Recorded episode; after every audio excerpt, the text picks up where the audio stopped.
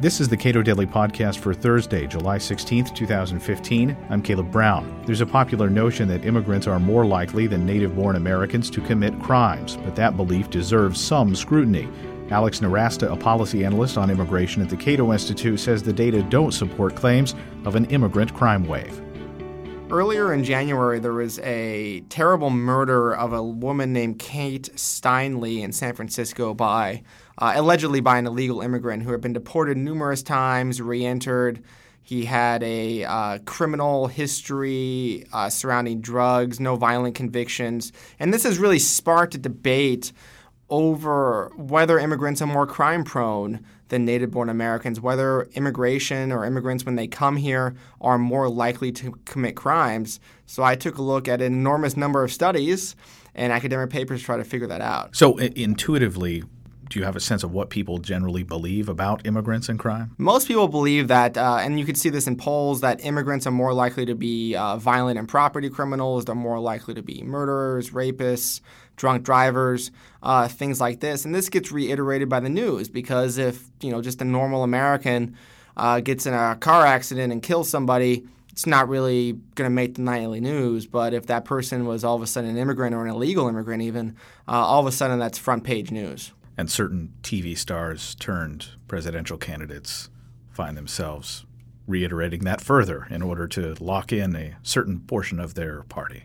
So, what do the data say with respect to immigrants and crime? Well, there are two major types of studies on this. The first one looks at census data because the census does take a look at those incarcerated in American prisons and jails and does a census of them and is able to determine how many of them are uh, immigrants. And what these find is that immigrants are far less likely than native born Americans to be incarcerated for offenses in American prisons and jails. So it, it's kind of it seems to make sense. It seems to make intuitive sense if you understand particularly illegal immigrants. Yeah, if they get if they go to jail, if they are convicted of a crime that's serious enough to go to jail, then they if they're illegal, they're definitely going to be deported uh, when they're done. And secondly, um, if they are legal or have a work permit, then they're going to lose that when they're done and most likely be deported outside the United States. So it's even a greater penalty for them to break American laws than it is for you or I.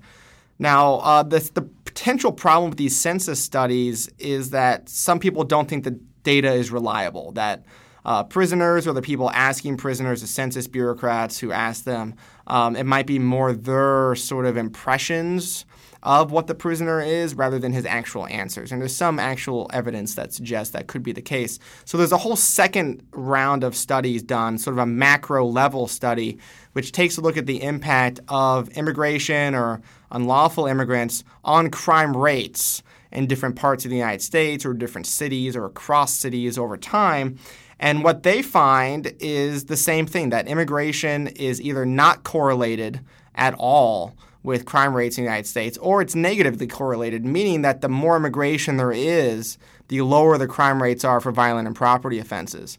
Now, the one study that finds otherwise uh, was in 2014 by a guy named Spenkuch, and he found that pro- uh, violent crime rates are not correlated at all with immigration, but there's a slight uptick in property crime rates.